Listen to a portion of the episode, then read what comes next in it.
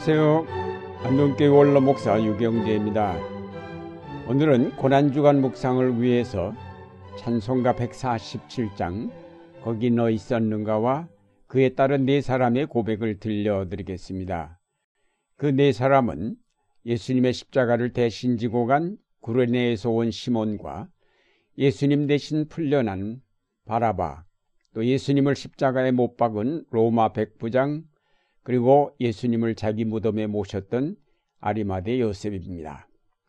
최덕천 장로가 지휘하는 안동교회 찬양대 찬양으로 준비하였습니다.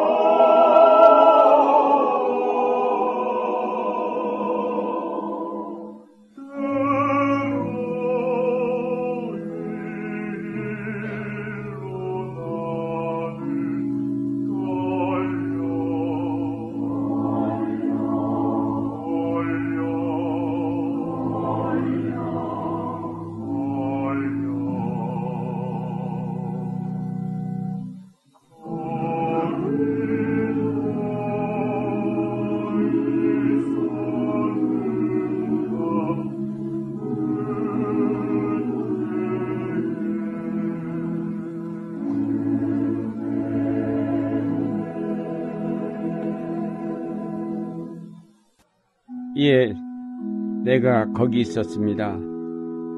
6월절 축제 분위기와는 다른 흥분에 예루살렘 거리는 술렁이고 있었습니다.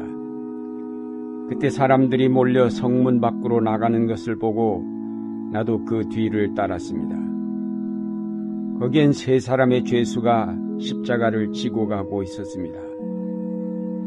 나는 그 중 하나가 십자가를 지고 쓰러지는 것을 보았습니다.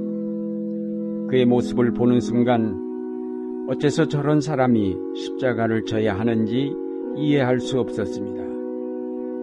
아무래도 무언가 잘못된 일이란 생각이 들었습니다. 나라도 대신 그 십자가를 지고 싶었습니다. 이런 마음을 알아차리기라도 한 듯 로마 군인 하나가 나를 끌어내어 그분의 십자가를 대신 찌게 하였습니다. 처음엔 당황하였지만은 완력은 시골뜨기인 나의 몫이기에 나는 별말 없이 골고다까지 그분을 대신하여 십자가를 지고 갔습니다. 골고다 언덕은 이름 그대로 아주 기분 나쁜 곳이었습니다.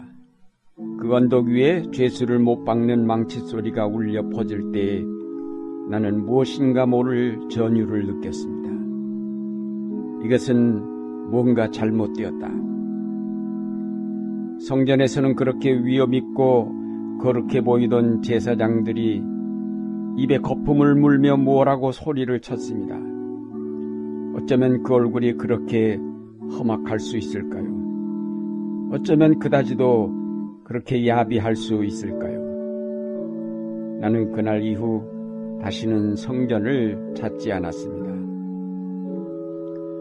아, 지금도 그때 일을 생각하면 떨려옵니다.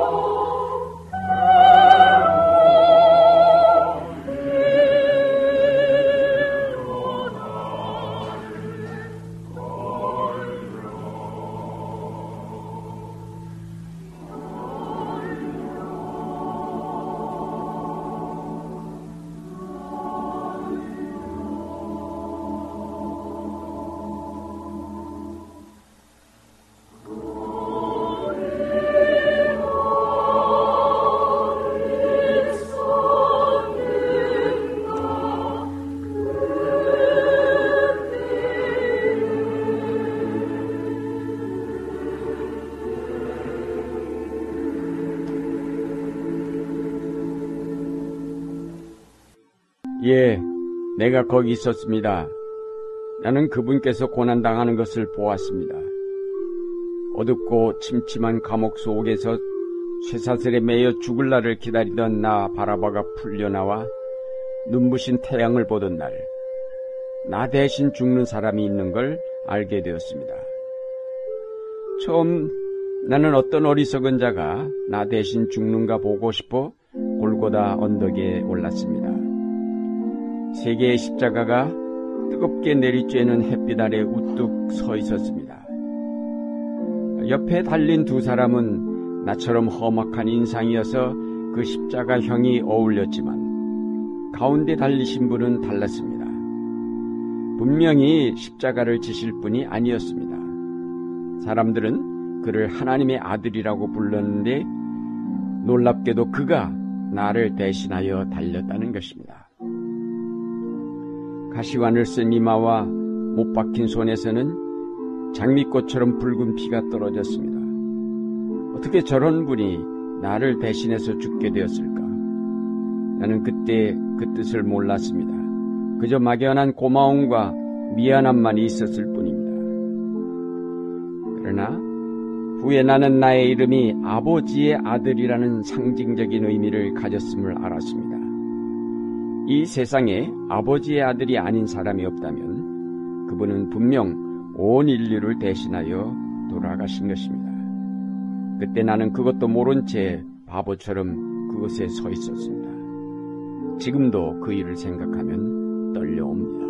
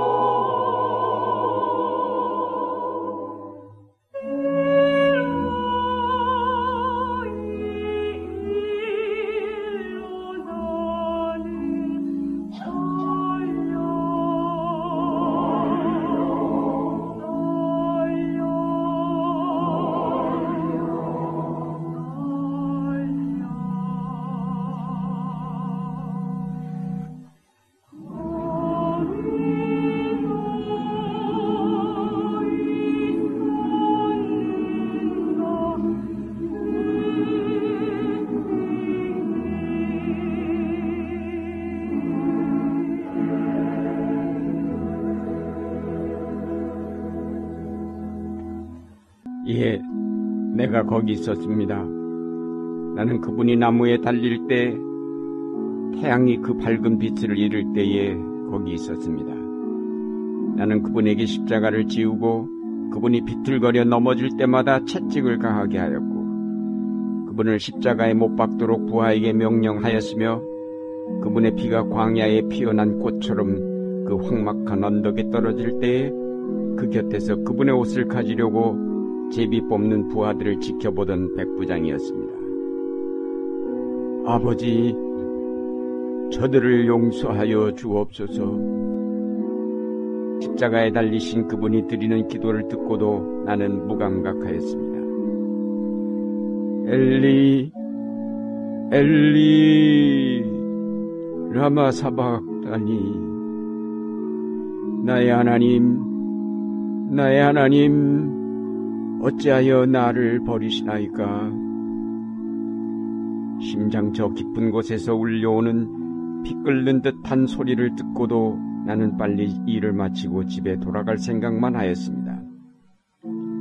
그러나 갑자기 자결하던 태양이 그 빛을 잃고 그 동산의 소요가 이르던 때에 나는 그분의 다 이루었다 라는 음성을 듣고서야 비로소 그분이 사무적으로 처리해버릴 그런 죄인이 아니었음을 깨달았습니다. 순간 나는 무릎을 꿇고 고백할 수밖에 없었습니다. 참으로 이 사람은 하나님의 아들이었구나. 태양이 빛을 잃고 어둠이 덮였던 날, 나는 가장 무지한 자로 그분께서 고난당하시는 것을 지켜보았습니다. 지금도 그때 일을 생각하면 심히 떨려옵니다.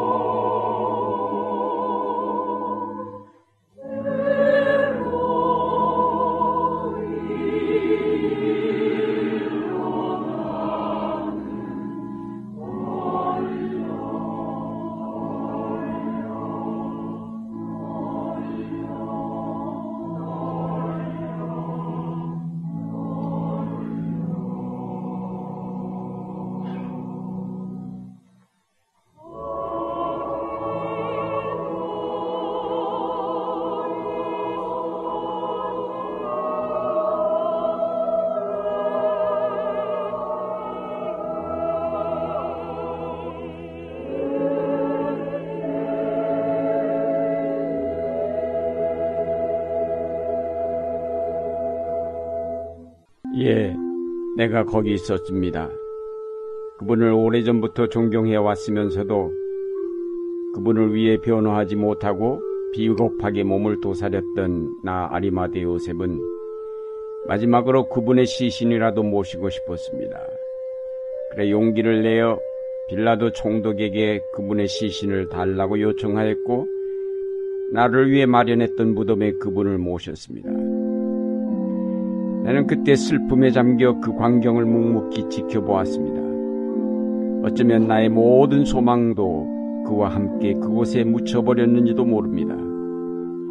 나는 하나님의 나라가 그분을 통해 이루어질 것을 은근히 기대했고 또 그렇게 되리라고 믿었는데 그분은 너무나도 허무하게 또 너무도 무력하게 가셨습니다.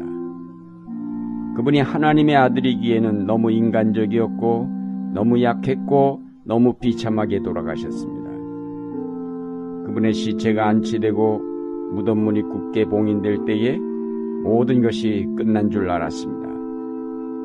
내가 무거운 발걸음을 옮겨 이 무덤을 뒤로 할 때는 다시 이곳을 의혹과 벅찬 기쁨을 안고 뛰어와 빈 무덤을 들여다보게 될 줄은 꿈에도 몰랐습니다.